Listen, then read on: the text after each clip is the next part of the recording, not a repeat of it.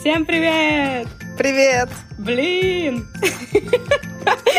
Я просто так рада, что мы снова записываемся. Мне кажется, что мы как будто год с тобой не записывали подкаст годно. Подкаст о разных событиях исторических, которые мы вспоминаем и радуемся вместе с вами, потому что мы не вспоминаем про всякое дерьмо.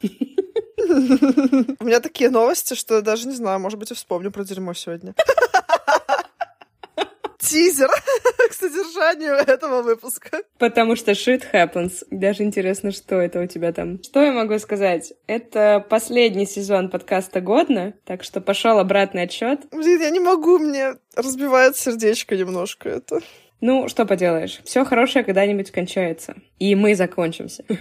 Ну, слушайте, ребят, это последний сезон, поэтому все, кто держал внутри себя чувства и любовь к нам... Ненависть. Да, оставляйте, пожалуйста, оценочки и лайки. Давайте на последнем сезоне сделаем год на самым популярным подкастом России. Это в ваших руках, ребята. Такая вот маленькая цель на последний сезон. Че, погнали в наши истории? Погнали. В 2010 году произошло очень классное событие, которое до сих пор влияет на мою жизнь. Небольшая предыстория. Наш университет участвовал в международных программах по обмену студентами. В рамках этой программы студенты из разных стран приезжали к нам в университет, собирались съемочные группы из ребят с разных факультетов, и мы снимали какое-нибудь смешное, угарное, которое абсолютно, наверное, сейчас невозможно смотреть, короткометражное кино за недельку-две. И часть русских студентов, счастливчики, ехали точно так же по обмену в страну-участницу. И за год до этого я участвовала в испанской программе, приезжали студенты-испанцы, я тогда никуда не ездила, но просто впервые в жизни, наверное, я была продюсером. Я просто тогда не знала, что я классный продюсер. А теперь это моя профессия, так что могла бы раньше догадаться. Что-то как-то много лет мне понадобилось на то, чтобы вычислить. А в 2010-м приехали ребята из Англии. И... И что? Что? Я до сих пор дружу с ребятами, с которыми я тогда участвовала в проекте. Более того, я в 2010 году абсолютно неожиданно для себя, я даже не мечтала об этом, оказалась где? Вы могли бы подумать, в Лондоне. Мы сняли две короткометражки. В Питере мы снимали что-то про привидения. Даже где-то у меня в видеозаписях валяется ВКонтакте. По-моему, в Англии вообще все на чили были. Они намного менее вдумчиво относились к проекту, поэтому мы просто снимали какой-то зомби-фильм. Я убегала от зомби, я была актрисой. Вообще удивительно, что меня кто-то актрисы выбрал, потому что это последнее, что я умею делать. И вообще международные вот эти проекты и общение с иностранцами невероятно расширили мой кругозор. А еще я помню, как сильно на меня повлияла поездка в Англию тем, что помогла мне меньше париться по поводу внешнего вида, потому что когда ты приезжаешь в Англию, ты вдруг понимаешь, что вообще не обязательно выглядеть все время идеально, как в России принято. Более того, можно выглядеть как угодно, и всем насрать. В Лондоне это вот так работает. Хочешь ведро на голову надевай, хочешь иди на каблуках в булочную, никто тебе слова не скажет, никто на тебя косо не посмотрит. О, дивный новый мир. Тоже это место находится на планете Земля, но почему-то, в отличие от России, там нормально люди друг к другу относятся, никто никому не предъявляет за внешний вид. Чем больше живешь, тем больше понимаешь, что всем насрать. Вот к 30 годам я полностью осознала, что всем насрать на все. Но я бы сказала, что в России у меня нет ощущения, что всем насрать, потому что тебе иногда реально может прилететь за внешний вид, либо взгляд, либо комментарий. Это была чудесная поездка. Я до сих пор помню всю ее, помню этот университет. Я тогда еще, кстати, не очень хорошо по-английски говорила. Я помню, как-то сидела в монтажке, и чуваку очень долго какую-то философскую тему затирала, затирала, он вежливо улыбался, а в конце сказал, прости, пожалуйста, но я вообще ничего не понял. Что же у меня произошло в этом году? Просто эпохальное событие произошло у меня. Блин, у меня эпохальное любимое слово. Да, я тоже хотела сказать, что нам нужно мерч сделать со словом эпохальный, с твоим лицом. Эпохальный. И знаковый. Эпохальный знаковое событие. У меня все события эпохальные и знаковые. Но, ребят, это правда эпохальное событие в моей жизни. А именно я познакомилась с одним мальчиком, зовут его Денис, и с тех пор продолжаю быть с ним знакомой. Шикарная история. Никогда такого не было, и вот опять. Да, в общем, я с ним до сих пор знакома, потому что он мой муж.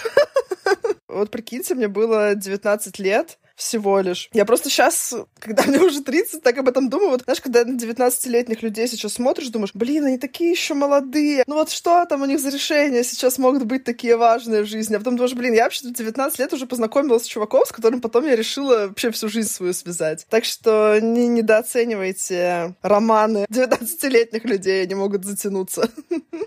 Это может быть ловушка. Но это классная ловушка, на самом деле. Еще немножко старперских мыслей по этому поводу. Вот сколько смотрю на людей, которые сейчас знакомятся, ну, уже вот в возрасте 30 лет, и думаю, это настолько разные вещи, когда ты знакомишься с человеком в 19 и в 30. В 30 лет ты уже там оцениваешь вообще по-другому. Ты начинаешь думать, а где он работает, а чего он там уже достиг, сколько он зарабатывает. Не столько с какой-то меркантильной точки зрения, а какой у него подбородок? А какой у него подбородок, да-да-да. Сколько просто ты уже оцениваешь по очень огромному числу, блин, параметров. А когда мне было 19, я вообще об этом ни о чем не думала. Как бы начинаешь отношения с чуваком, у которого ни квартиры, ни машины, ни зарплаты, потому что нет работы. И тебе это все не важно в тот момент, и можно об этом всем не думать. А потом важно. А потом важно, но как бы это уже другая история. Но я к тому, что чем дальше ты живешь, тем больше у тебя всяких водных, которые ты принимаешь в расчет. И классно, когда их нет. Да, я, к сожалению, возможность познакомиться с кем-то в 19 про ну как, я познакомилась с своим первым молодым человеком в 19, но он был старый молодой человек, он был 30. У него уже были вводные. Да, у него были водные херовые, которые ты не понимаешь в 19 лет, что они херовые. А вот это обратная сторона медали. В 30 лет ты зато можешь вот это вот дерьмо все раскусить сразу, а в 19 не можешь. Да, это true. Я тоже познакомилась кое с чем очень важным в моей жизни, и я до сих пор знакома с этим. Это мой любимый журнал машины и механизмы. Каждая уважающая себя студентка ФАФТа, мне кажется, должна была в сумочке иметь не космополитен, а машины и механизмы. Кстати, я читала машины и механизмы тоже. Это офигенный журнал, он издается в Питере. Это единственный журнал, который я читаю ежемесячно. Но история в том, что, во-первых, это офигенный научно-популярный журнал, я его прям люблю. Во-вторых, в 2010 году он не был доступен в продаже вообще, только по подписке через почту. Помните такое, знаете, там подписочный номер, вот это вот все. Угу, так вот, да, да, да. Как я вообще с ним познакомилась? Я сидела в нашей библиотеке. Читальный зал библиотеки в 2010 году в Ките выглядел как груда сломанных парт, Ой, господи, я помню, это капец какой-то был. И стульев, да. Если ты успел прийти и сесть не на сломанный стул, то у тебя вообще отличный день получился. В такой вот э, горе разломанного инвентаря в шкафу лежало просто какие-то книжки и журналы. И я взяла там этот машинный механизмы, и он так был смешно интересно написан. Прикиньте, научно-популярный журнал, но смешно написан. То есть я читала какую-то статью там, не знаю, про редуктор, угорала. Я, короче, его стырила из библиотеки. Я просто не смогла с ним расстаться. Я подумала, блин, никто не заметит. И я сперла его реально. Второй свой журнал я нашла на экскурсии на телеканал 100. Он лежал где-то в монтажке. Я сказала, ого, машины механизмы, где вы их взяли? И мне чувак сказал, можешь забрать. И ты такая, да я бы даже все равно забрала, если бы не разрешили. Это мое хобби. Вы знаете, я просто, да, я обычно тупо тырю этот журнал, поэтому, да, спасибо, что разрешили. Потом уже он стал более доступным, даже стал продаваться. А какое-то время, прикинь, я знаю, что уже после нашего окончания университета он просто на стеллажах бесплатно лежал. В СПБГУ и в нашем университете. А глупцы студенты не читали его, а мне приходилось пиздить из библиотек этот журнал, чтобы прорваться к этим знаниям. Так что вот моя рекомендация. Людмила Кутовая, вор журналов. Да, Екатерина Уварова в 2010-м познакомилась с будущим мужем. Милая познакомилась с воровством и любимым журналом. А как прошел ваш год? Я хотела рассказать, это, кстати, к тебе тоже относится, потому что мне кажется, что я тогда же и с тобой в этом же месте познакомилась более близко. Господи, где же? В столовке? Нет, нет, нет, это же наш легендарный, любимый кружок видеомонтажа. А. Короче говоря, как вы уже поняли, у нас хоть был университет кино и телевидения, нас ничему там не учили вообще связанному с кино и телевидением. Но у нас был и есть очень такой классный препод в универе, Павлов Виталий Анатольевич. Привет вам! Да, он, в отличие от всех остальных преподов, хотел, чтобы мы научились чему-то актуальному, а не какому-то дерьму из 80-х. Он сделал такую штуку, типа кружок видеомонтажа, и мы стали туда приходить, он нам рассказывал про всякие съемки, вот реально, как делаются фильмы, он нам давал какие-то камеры крутые. У него были всякие актуальные штуки. Добавление про актуальные штуки. Виталий Анатольевич Павлов в 2010 году мне и приехавшим из Англии студентам на кафедре видеотехники выдал любезно 3D-очки, состоящие из красного и синего фильтра. Да, когда вы эротику смотрели? И включил нам 3D Камасутру. А, да, это помню. Это есть весьма подсудное дело в Англии, с чего как бы английские студенты просто охерели, мягко говоря. Короче, Виталий Анатольевич Павлов Объяснил нам, как работает 3D и как работает Саити. Тоже объяснил. Спасибо ему большое. Между прочим, и то, и другое очень полезно для 19-летних студентов. И вот на этом кружке я познакомилась с кучей народу с разных групп, и это была, собственно, Люся в том числе, тогда мы еще не дружили. И тогда ты еще называла меня Люся, а не Милой? Как и сейчас. Вот были времена лихие. И познакомилась там с мальчиком, да, с которым потом стала Завела встречаться. ребенка. Вот так вот сходишь в кружок. Да, поженилась и завела ребенка. А еще самое смешное, что до того момента, когда мы познакомились э, с ним на этом кружке, я его, в принципе, видела, ну, как бы, что существует, но я его постоянно путала с другим чуваком еще. Мне казалось, что это один и тот же чел. Главное, чтобы ты замуж из-за того вышла. При том, что они были в разных группах. И самое главное, что на самом деле они абсолютно не похожи внешне. У меня просто очень плохая память на лица, прям отвратительная, и на имена. И только на этом кружке я наконец осознала, что Дэн вот это, и, пожалуй, буду с ним встречаться. Поздравляю вас.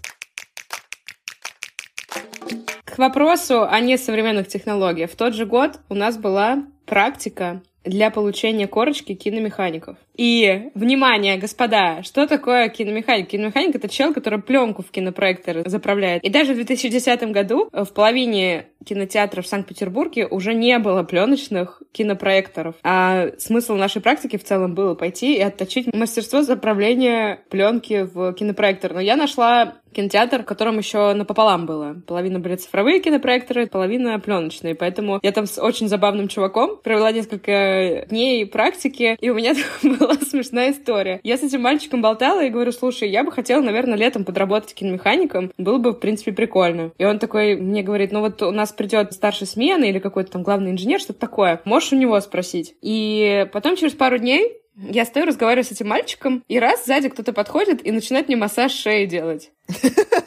Я смотрю на этого мальчика, а у него просто, типа, глаза расширяются. А сзади человек такой, эй, привет, а давно ты тут? И я такая разворачиваюсь и говорю, здрасте. И человек осознает, что ну, ошибся шеей. А этот мальчик, с которым я общалась, просто угорает. Оказалось, что это был старший как раз инженер, с которым я должна была Ну как он тебе практику не устроил вне очереди? И я потом разговаривала с этим мальчиком и говорю, слушай, ну у тебя теперь есть рычаг давления, ты можешь сказать, помните, у нас с вами была некоторая неловкая ситуация. Кстати, как насчет того, чтобы дать мне подработку на это лето? Главное, чтобы он тебе подработку другого рода не дал какую-нибудь. Не дал. У нас с Катей есть разряд киномехаников. Не пропадем, да, в жизни теперь? Как это вообще? Как феминитив придумать? Киномеханица. Киномеханицы? Да. Хорошо, это мы. Я бы хотела начать с новости, пока у меня есть запал речи. Я надеюсь, что я смогу это выговорить. 21 марта 2010 года произошло извержение вулкана Эйяфядляйекюль. Кажется, я неправильно выговорила. Нет, слушай, смешно, но я буквально недавно слушала другой подкаст, где было про это. Сейчас будет непрошенная рекламная интеграция. Мы с дочкой слушаем подкаст Урубамба про разные страны. И там было как раз про Исландию и про этот вулкан. И там чел из Исландии рассказывал, как они угорали в Исландии, когда произошло вот это извержение, потому что никто не мог произнести его название. И есть целые подборки, как разные ведущие неправильно его читают. Так вот, твое произношение — это еще только вершина айсберга. Вулкан Аяфьятлайокудль. Трехэтажное название исландского вулкана – проблема даже для профессионалов. Дикторы ведущих телекомпаний мира уже неделю ломают язык. Эйуфьятлюйойкатл. Айуфьятлайокатл. Аяфьядиокатл. Эйяфьятлайокудль. Ну, якудль, это уже ближе к кудрям, что-то там. А в исландском посольстве уверены, есть лишь один вариант произношения, и звучит он так. Эйяфьятлайокудль. И там его спрашивали ведущие подкаста, типа, а как же нормально произнести, потому что реально какое-то непроизносимое. И он сказал, что сами исландцы, чтобы произносить такие длинные названия, они как бы их делят на части. То есть они не пытаются прочитать вот это слово все целиком, а типа они читают это как «эя», «фьядле», «кюдль». Ну, типа, все. Как скучно. Вообще-то могли бы читать да, длинные слова, раз такие придумали.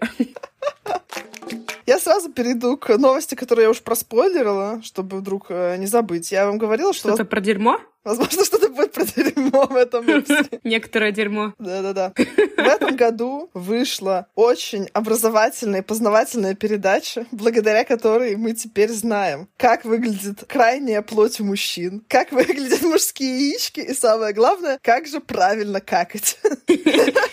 Это, конечно, передача «Жить здорово» или «Здорово» на Первом канале с Малышевой. Конечно, передачка неоднозначная, я бы сказала. Ты смотрела когда-нибудь ее? Ну, я, как и все, наверное, вижу только доходящие фрагменты, когда там что-то особенно искрометное и мемное происходит. А еще мы видели Елену Малышеву в Москве на каком-то из рынков. В депо, по-моему. Надеюсь, что она хорошо поела, а потом правильно покакала.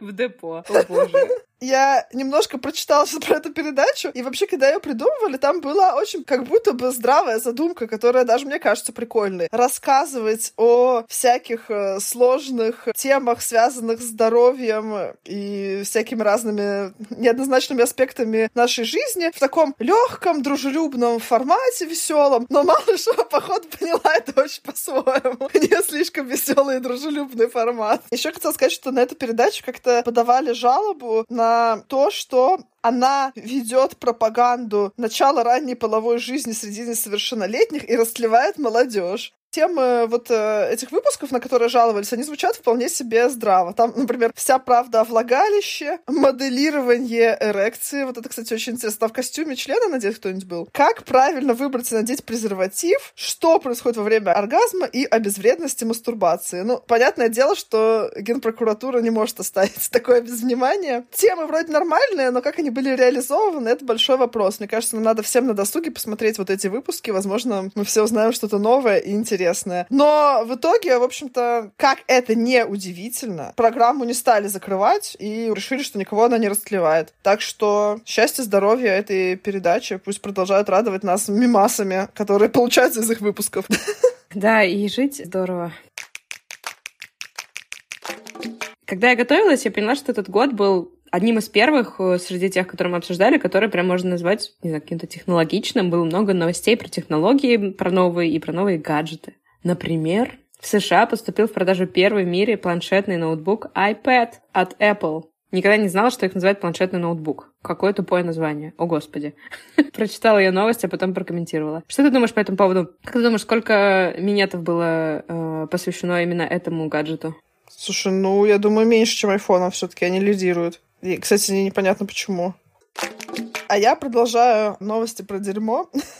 В Лондоне состоялась премьера сиквела мюзикла «Призрак оперы. Любовь не умрет никогда». И тут мне хочется сказать только, что не повторяйте эту ошибку, которую делают многие. Если вы сделали что-то гениальное, не выпускайте потом говёный сиквел. Мы не будем повторять эту ошибку с нашим подкастом годно. Мне еще очень понравилось, что как бы, ну, естественно, этот мюзикл новый раскритиковали, а Эндрю Ллойд Вебер, который автор, он, знаете, он пытался, типа, съехать с этой темы, что это сиквел. Он такой, я воспринимаю этот мюзикл не как продолжение «Призрака оперы», а как абсолютно другую историю. Но только знаете, какой там синопсис? Там, типа, эта певица, которая главная героиня, героиня приезжает на гастроли в другой город, а потом оказывается, что эти гастроли организовал кто? Призрак оперы. Конечно, охереть, вообще никак не связано с действием прошлого мюзикла. В России начали работу два первых в интернете национальных кириллических домена .рф, а именно сайты президент.рф и правительство.рф. Я, кстати, ни разу с 2010 года не заходил ни на какой сайт, который нужно в адресной строке прописывать на русском языке.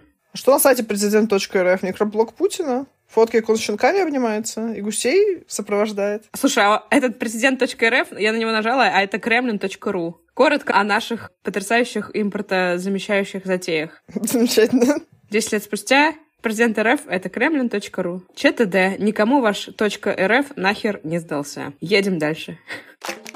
А я хотела рассказать про то, что в этом году состоялись первые Олимпийские игры роботов-андроидов. Yeah. Я бы хотела на это посмотреть. Черное зеркало сразу вспоминается. Ну что, ты даже можешь поучаствовать, если ты станешь похожа на робота. Как и ты, как и все. Там нужно быть роботом, похожим на человека, но мне кажется, в обратку тоже может работать. Не знаю, как назвать человека, похожего на робота. Менеджер в офисе? Извините, если это вы. Ну, вообще-то я менеджер в офисе, так-то. Я тоже работала в офисе. Мне было так себе. Не знаю, как вам. В этом году началась трансляция мультсериала My Little Pony. Потому что дружба — это чудо. Там, типа, у всех пони какая-то есть магия, и у главной пони, которую зовут Сумеречная Искорка, магия дружбы. О, это же Даже я. не спрашивайте, почему? Я знаю все о пони. А если спросите, то ответ прост. У меня дочка, которой 4 года. У тебя хотя бы адекватный ответ на этот вопрос. А я знаю, что вообще-то «Мать и моя маленькая пони» невероятно популярны среди гиков, которым лет по 40. Это же другой вопрос. Слушай, ну там э, интересный сюжет, и это как бы такая штука, которую можно смотреть спокойно и взрослому. Я смотрю с дочкой My Little Pony, и вообще у нас все зашибись. В этом плане у нее же был день рождения в стиле My Little Pony, на который я покупала ей набор всех пони, с которым у меня была ужасная история, а именно когда набор приехал в первый раз, у половины пони были какие-то жуткие дефекты, несовместимые с жизнью. Например, у одной не было половины головы. Это был очень криповый набор. И я, когда его показывала своим друзьям, они сказали, что если я такое подарю, у нее будет на всю жизнь психологическая травма. Пришлось перезаказывать обошлись без травм. А дружба — это и правда чудо. Вышла передача «Кто хочет стать Максимом Галкиным». Серьезно? Что там было вообще? Сейчас я тебе расскажу. Тоже отвечали на вопросы, а если ты выиграл, то ты становишься Максимом Галкиным. Прошло Максима Галкина что-то, не знаю, убивают, забирают его лицо и пришивают тебе. А, это какой-то триллер. А ведущая была бы Пугачева, которая надоедает старый Галкин. Хочу нового Галкина. Твои правила игры намного, кстати, веселее, чем реальные. Они меркнут по сравнению с твоим. Во мне умирает сценарист хорроров каких-то. Да, умирает или его убивает кто-нибудь, потому что это сценарист хоррора. Снимает с него лицо. Эту передачу вел Дмитрий Губерниев, намедник, кстати, который довел бедную Бузову до слез. Вплетем немножечко актуальных новостей в старые новости. Передача просуществовала всего лишь полгода. В передаче участвуют пять игроков, каждый из которых заблаговременно заставляет пять вопросов на разные тематики. Наиболее сложный вопрос обозначен как «золотой». Во время игры Максим Галкин выбирает участника, с которым он будет играть. После этого участник задает Галкину вопросы. Подожди, а почему Галкин? А ведущий же какой-то другой чувак. Откуда Галкин? Но есть ведущий, а есть Галкин. И это два разных человека. А зачем ведущий, если есть Галкин? Что происходит? Но он ведет передачу, а Галкин отвечает на вопросы. Галкин каждый раз соревнуется. Да, с одним из игроков. Если Галкин дает неверный ответ, игроку начисляется 20 тысяч рублей. В случае же правильного ответа игрок покидает шоу. А Галкину ничего не будет, если он неправильно ответит? Ничего. Слушай, это очень странная концепция. Возможно, эти 20 тысяч рублей брали у него, я не знаю. Реально. Победитель получает все деньги, заработанные в передаче, а также призовой фонд. И все деньги Максима Галкина. Я не удивлена, что эта передача полгода работала. Это какая-то херня полная. Еще в этой передаче существовало пять подсказок для Галкина. Две подсказки «Звонок другу», а две подсказки «Помощь зала» — это классика. Пятая подсказка для Галки называлась «Интернет». За 30 секунд Максим должен успеть добежать до компьютера и с помощью поисковой системы Google найти правильный ответ. Понимаешь, в каких условиях Максим Галкин отвечал на вопросы за 20 тысяч? Но раз уж мы заговорили о пересадке лиц и прочих медицинских вмешательствах, то я расскажу о том, что начал выходить сериал «Интерны» в этом году. А у меня есть история про актера из этого фильма которого зовут Один Байрон. Я, значит, не смотрела этот сериал вообще, и работала я на Олимпиаде в Сочи, и к нам приходили всякие звезды, чтобы получить аккредитации в медиацентр, и чувак дает мне паспорт, и я такая, о, какое у вас красивое имя, а какая у вас красивая фамилия. Это как Байрон, как английский поэт, а Один как норвежский бог. Ммм, такая. И мы со второй девчонкой, которая со мной тогда в смене работала, она тоже такая, о. Что-то мы его пора спрашивать, что ему нравится, что не нравится, чем в Олимпийском парке понравилось, отдали ему его аккредитацию, а потом такие он ушел. Я говорю, слушай, такое имя классное. Может, он какой-нибудь известный чел с таким именем? Ну, просто потому что имя классное. Сразу прославился за него. И мы гуглим, и оказывается, что это вот э, человек из сериала «Интерны». Он, кстати, был единственным симпатичным парнем за долгое время в тот момент, поэтому я его очень запомнила. В интернах он, кстати, тоже единственный симпатичный, если что. Вот, и в тот рабочий день он тоже был единственным симпатичным существом, зашедшим к нам на огонек. Такая судьба у чувака — быть единственным симпатичным. Мне интересно, как он отреагировал на то, что мы обе вообще не знали, кто он? Потому что в тот момент сериал был очень популярный. Вообще, мне кажется, что всякие известные чуваки, они даже могут уставать от того, что все время вот так он пришел, получил аккредитацию, поболтал, спокойно ушел. А вот э, были бы какие-нибудь сумасшедшие фанатки, сразу, а, вы снимаетесь в интернах, а можно сфотографировать, а познакомьтесь с Охлобыстиным. Но раз ты пришла к сериалам, я хочу сказать, что Брок... Брокколи — мой любимый овощ.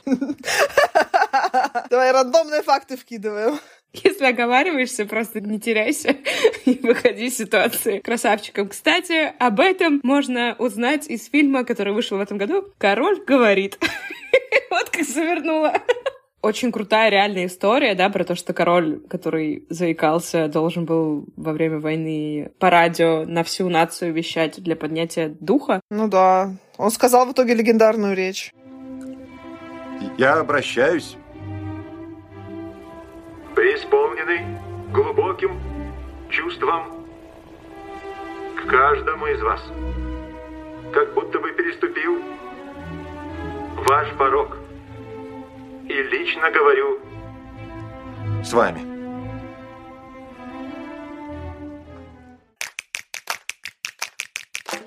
В этом же году вышел, я сейчас считаю его самым моим любимым фильмом, и на днях я, кстати, его пересматривала. Он какой-то потрясающий, еще когда я его смотрю, я потом еще несколько дней хожу в каком-то астрале, и там невероятная музыка, и мне безумно нравится там любовная линия, а давай не говорить, какой фильм, пусть все угадают. Блин, сейчас хрен угадаешь по моему описанию. Я самое главное это не сказала.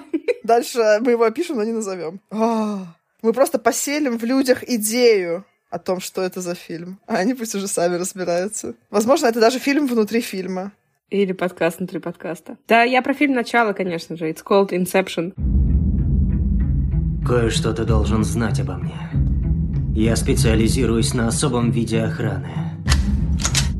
Подсознательная охрана. Вы говорите о снах.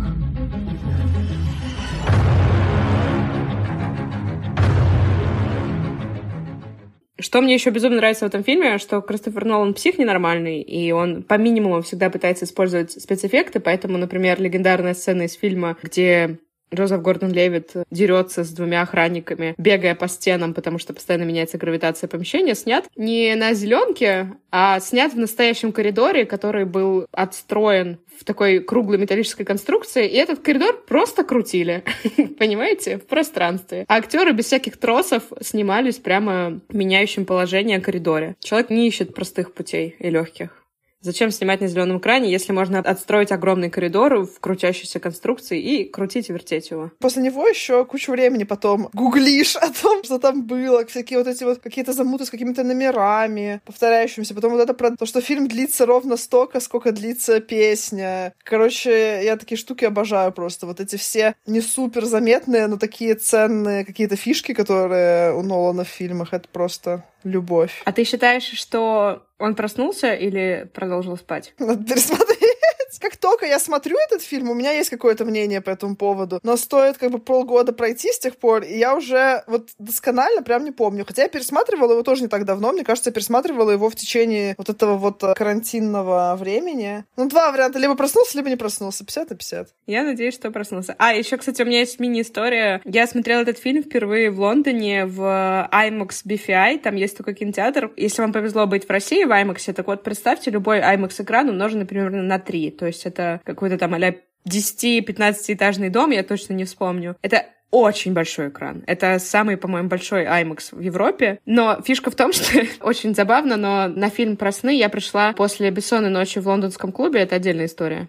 Ночная жизнь в Лондоне сосет. Ничего не работает ночью, поэтому ты просто до 7 утра, до открытия всего метрополитена катаешься на двухэтажных автобусах. Очень по-британски звучит. Это пипец. Я никогда не думала, что Лондон не гудит всю ночь. Он гудит до двух часов ночи, а дальше ты ездишь на автобусе. Так вот, что я хотела сказать. Я к моменту, когда я смотрела начало, не спала примерно уже 35 часов.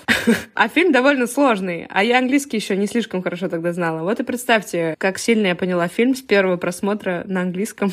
А он без субтитров был? Да, без субтитров. После 35 часов без сна. Да-да, вообще нет смысла даже пытаться. Ну, во всяком случае, тебе было красиво. Да, меня все равно впечатлило, хоть я ни хрена не поняла.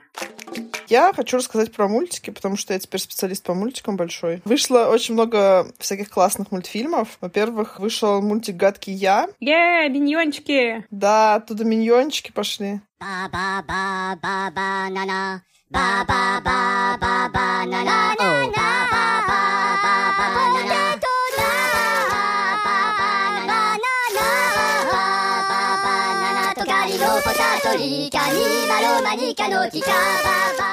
Клевый мультик, у него продолжение есть. И, кстати, все остальные части тоже довольно-таки неплохие, что редкость. Я их все пересмотрела буквально только что. Как, в общем-то, и все мультфильмы остальные.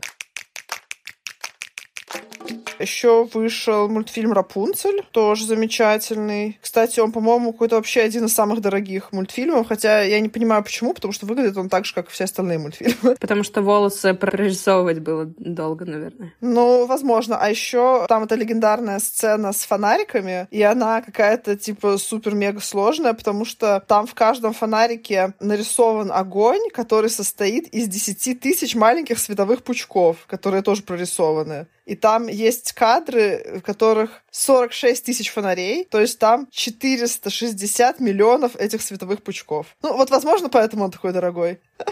Кто-то психанул, когда говорил, должно быть настоящее пламя в каждом фонаре. Но вышло очень красиво. Еще один мультик, про который я хотела сказать, это мультик, который я прям очень сильно люблю. «Как приручить дракона». Он очень классный, милый, я люблю драконов. И люблю их приручать. Да. That's what she said.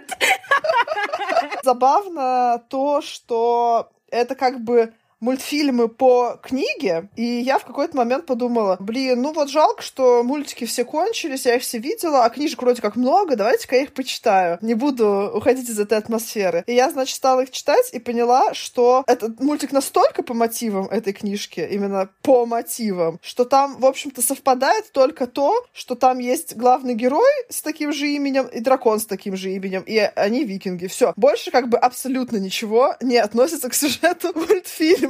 Мне просто всегда очень интересно, вот как придумывают именно так экранизировать. То есть книжки прикольные, мультики прикольные, но вот как чуваки такие, давайте вот возьмем книжку, но возьмем оттуда только двух героев, их имена и сеттинг а все остальное полностью поменяем. Там даже этот дракон, который главный, он выглядит по-другому, у него другой характер. Он маленький, он типа под рубашкой сидит у главного героя. О. И он разговаривает. Там вообще все разговаривают, драконы. И у него супер ленивый, себелюбивый характер. Он все время такой, о, блин, Икинга убивают, ну так впадло ему помогать блин, ну ладно, наверное, надо как-то ему помочь. То есть, ну, вот такой вот, как бы в мультике там большой, не говорящий, смелый, добрый дракон. На самом деле, все равно прикольно, поэтому, если вам э, нравится мультик, то можете почитать, но не ожидайте вообще, что там будет хоть отдаленно похоже. Просто интересные книжки, никак не связанные с мультиком.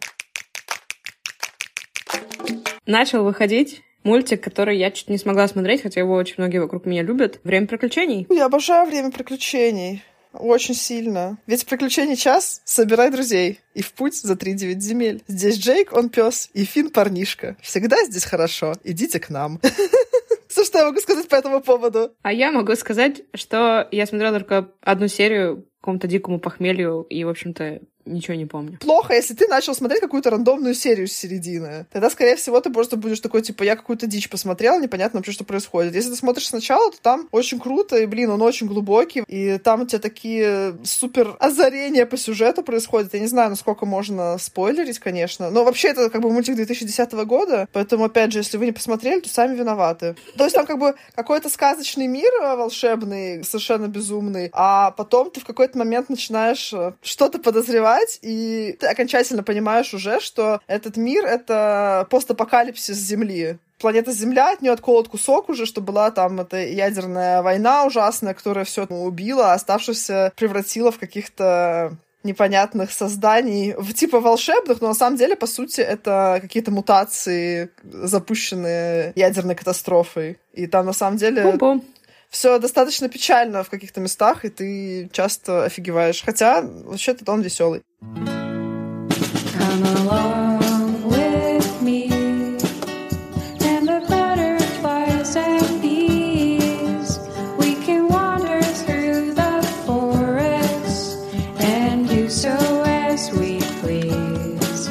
А еще, кстати, я уже сказала про спойлеры. Я дала много времени этим огромным перерывом людям посмотреть «Бесславных ублюдков».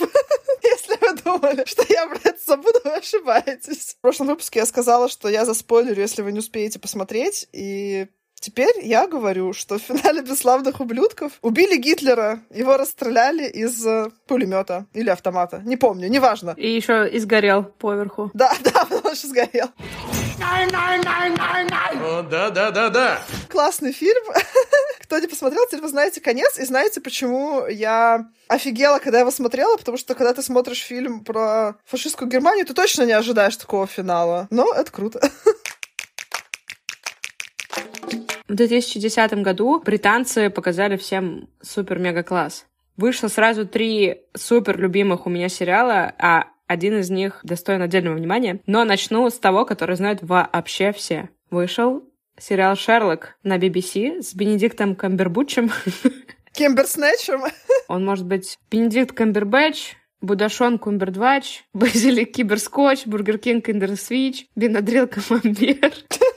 В интернете все, кто как могут, шутят про его имя и фамилию и правильно делают. Это очень смешно, продолжайте. Но, между тем, сериал очень-очень-очень классный. И это был, кстати, первый сериал, в котором так круто показывали, визуализировали мыслительный процесс героя. И ввели еще цифровые всякие технологии. Я просто слушала отдельно подкаст, почему Шерлок стал настолько популярным. То есть, например, там появились все приложения, которые только начинали зарождаться, люди только начинали им пользоваться, там типа карты, мессенджеры, вот это все. В сериале было органически вшито в повествование. В общем, я его очень люблю и хочу, кстати, пересмотреть.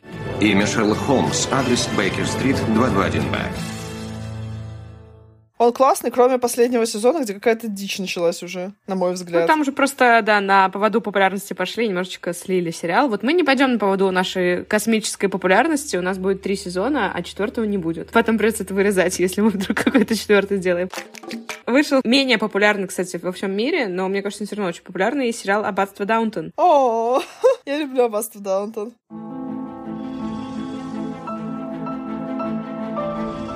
Абсолютно все должно блестеть и сиять. Вам почта, лорд.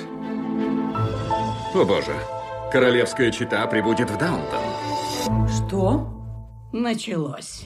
Это тот момент, когда главные герои — это прислуга, прислуга супер большого особняка, и тебе интереснее наблюдать за ними, чем за перипетиями этих всех вот герцогов и графинь, что тоже, в принципе, интересно. Меня муж все время стебал, когда я его смотрела, потому что мы как-то раз натолкнулись на какой-то юмористический скетч, пародирующий Аббатство Даунтон, и там было что-то про то, что «О, сегодня мы должны разобраться, кто же украл столовое серебро!» Что-то в таком духе. Это в «Как я встретила вашу маму» стебали так сериал этот. А, ну, видимо. И вот с тех пор, все время, когда я смотрела Аббатство Даунтон, муж приходил и говорил, они наконец выяснили, кто же украл столовое серебро. Но при этом, естественно, как вы понимаете, он всегда заходил именно в те моменты, когда там была какая-то максимально неинтересная история, а там реально что-то было про как нож для открывания писем какой-то кто-то забрал, еще что-то в таком духе.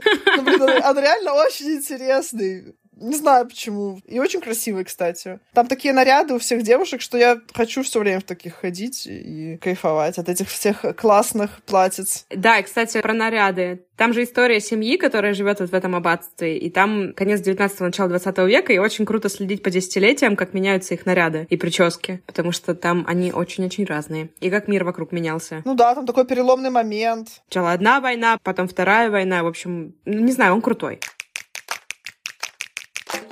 А третий сериал — это тот сериал, который точно мало кто знает, но у меня есть топ-2 супер мрачные депрессивные сериалы, которые Мила обожает всей душой. Это сериал «Лютер». Сериал BBC, в главной роли Идрис Эльба. Это такой чернокожий, потрясающий сексуальный мужчина. Если в двух словах описывать, это как Доктор Хаус, только детектив, который точно так же все время влипает в какие-то передряги и не очень этичными способами проводит расследование. Поцелуй меня.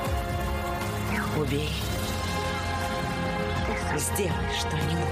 Все это в декорациях мрачного Лондона, какие-то супер-мега сумасшедшие маньяки, и на самом деле там потрясающие актеры и потрясающая актерская игра. Так что мой рекомендацион. Да, еще как у всех крутых э, британских сериалов, то какое-то насмехающееся над нами число серий в сезоне. Типа ты два года ждешь, потом они такие, ну ладно, так уж и быть, вот тебе три серии. Ты такой, да блин. Я, наоборот, люблю BBC-сериалы за то, что это всегда коротко, очень хорошо и мало.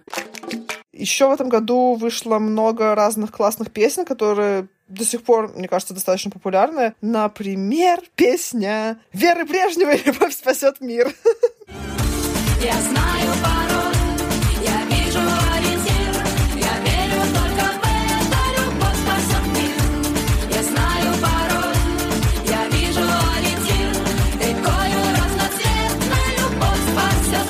Раз начала про русские песни, вышел трек, который я очень люблю. Он очень грустный. Если ты послушаешь текст, ничего не изменилось, а стало еще хуже.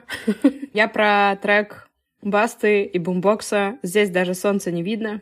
Здесь даже солнца не видно и сюжеты далеки от позитивных цветных фильмов На ботинках грязь с пылью и сына может спасти Маза вовремя палево скинуть Мало тех, кто если чё прикроет спину. И сила в том, чтобы надеяться на свою силу. Для этих псин в синем мы просто быдло. И выбор невелик молчать или быть убитым. Попытки что-то изменить немало. Людей сгинуло По приговору суда, либо через киллера.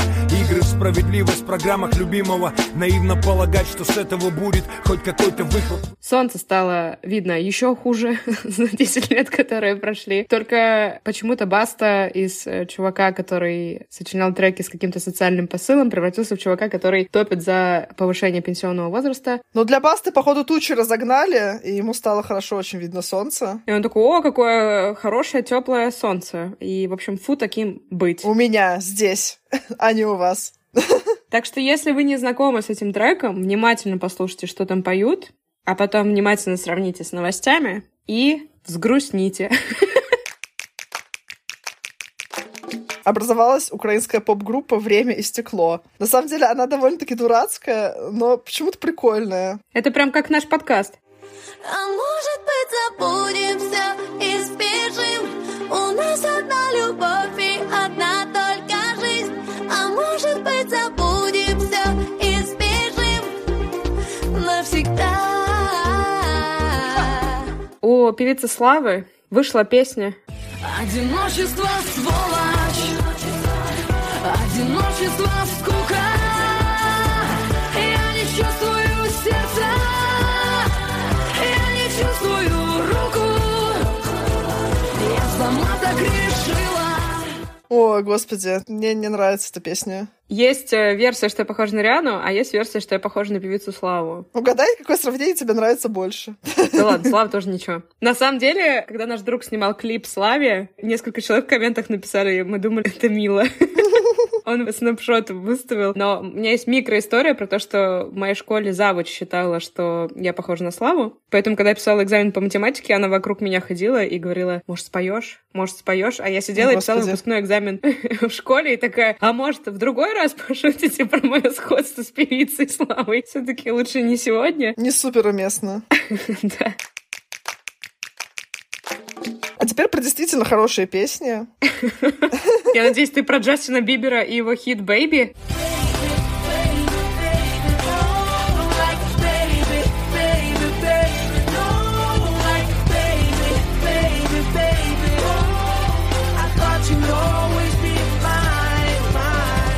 Нет. Черт. Давай о нем поговорим, чтобы к хорошим песням потом перейти. Вообще, это Джастин Бибер зайка. Мне он нравится. А какие у него песни, кроме «Baby»? Я у него люблю песню Cold Water. Она освежает меня в жаркий питерский день. Да блин, сейчас еще вспомню. Sorry. Я больше всего люблю у него песню Sorry. Но был момент, когда Джастин Бибер упарывался наркотиками, И я помню, что американцы и канадцы, как в пинг-понг, перекидывали друг другу звание того, что он американский или канадский певец. И ни та, ни другая страна не хотели иметь к нему отношения, поэтому они говорили, он канадский певец, да нет, он американский певец, да нет, он канадский певец. Ему надо было на российское гражданство подать, мы же всех принимаим. Знаменитости, которым почему-то не нравится в их стране. Ему бы, как Жерару Депардье, квартиру в Саранске выдали, вот бы он обрадовался. Он бы сказал «baby, baby, baby, no». А ему сказали бы «sorry». А потом бы переехал туда, у него бы на лето отключили воду. Он бы грел ее в тазу и пел бы «cold water». Он упустил очень большой простор для творчества, не переехав в Россию. Мы с тобой внезапно превратились в нарративный подкаст на эти пять минут. Мы даже целую историю придумали. Я бы могла сделать отличный нарративный подкаст тупых, никому не интересных историй. Так я его назвала. Sounds like a dream. Ребят, что хотите такой подкаст, чтобы я запустила? Давайте, голосуйте в комментариях. Прикинь, реально будет популярно. Просто мы сделаем весь подкаст. Тупые, никому не интересные истории. Стопудово будет на первом месте в топе. Конечно. У меня всегда так по жизни. Когда вот я делаю какие-то крутые штуки, я думаю, блин, сейчас все так заценят просто, все офигеют. Ноль реакции. Когда делаешь какое-нибудь, ну, типа, сделаю там вот какое-то говно, и все, вау, ого, ничего себе. Поэтому этот выпуск я решила сделать таким дерьмовым. Чтобы всем понравился, наконец. Короче, ребята, цените нас, пока мы делаем нормальный подкаст, а не тупые, никому не интересные истории. Это было предупреждение. Следующая песня про то, как мне нравится, как ты лжешь. Just gonna stand there and watch me burn. But that's alright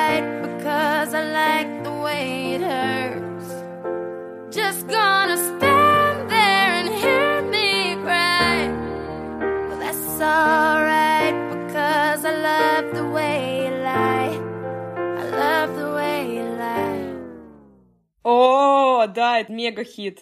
То есть э, Love the way you lie. Давай скажем, может, кто ее исполняет. Эмином и Рианна. Еще одна девчонка, на которую я похожа. Как ты умудрялась в один год выпускать хиты в разных странах под разными псевдонимами, мило? Я думала, ты скажешь, как ты умудрялась в один год быть похожей и на Риану, и на Славу, и на Карлу из клиники. Не знаю. Похожа на всех них since 1991. Леди Гага попросила Алехандро не называть ее по имени в песне Али Алехандро, Али Алехандро. Don't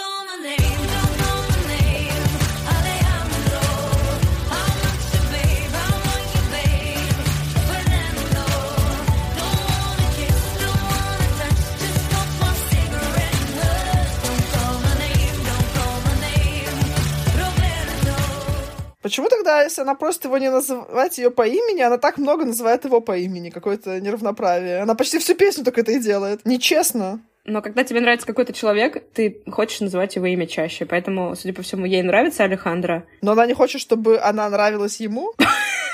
Какой-то глубокий психологический анализ не самой глубокой песни. Возможно. Очень сложно. Очень сложно. Группа B.O.B. Я вообще только одну песню у них и знаю. Просто под этот трек мы много танцевали на танцах. Она была довольно популярна на радио. Airplanes. The night sky like shooting stars. И у меня последняя новость. Видеоигра вышла тысяча... Что? Тысяча видеоигр вышло, и еще одна. Я забыла, какой. Не, ну там на самом деле всякие Mass Effect вторые, я посмотрела список. О, всего лишь всякие Mass Effect вторые. Грант, который я плакала, как падла. Короче, я закрываю этот ящик Пандоры обсуждения видеоигр. Я всего лишь хотела сказать, что вышла игра «Метро 2033». Хорошая игра, жду, пока она по распродаже будет подешевле, тогда поиграю. Так она вышла в 2010-м. С тех пор не было распродажи? Недостаточно дешевой не было. Как говорит одна моя подруга геймерша, хорошая цена, но не моя. Блин, это хорошая фраза. Мне очень нравится эта фраза, я теперь часто ее говорю. Мы возвращаемся, это значит, что теперь мы будем выходить каждую неделю, кроме тех недель, в которые с нами будет что-то происходить совсем плохое, когда мы не сможем выходить. Надеюсь, не будет такого с нами происходить. Да, прошу вас ставить нам оценки, чтобы наш подкаст стал самым популярным в России, ребят. Это очень важно. Да, только если у нас он будет очень популярен, только тогда мы запустим для вас Подкаст тупые, никому не интересные истории. Это ультиматум. Потому что только очень популярные люди могут себе позволить рассказывать всем тупые и никому не интересные истории. Да, и зарабатывать на этом миллионы. Да, нам пока приходится качественные продукты выпускать. Качественные продукты, сказали люди, которые час обсуждали дерьмо. Но мы делали это на высоком уровне. Всем пока. Пока-пока.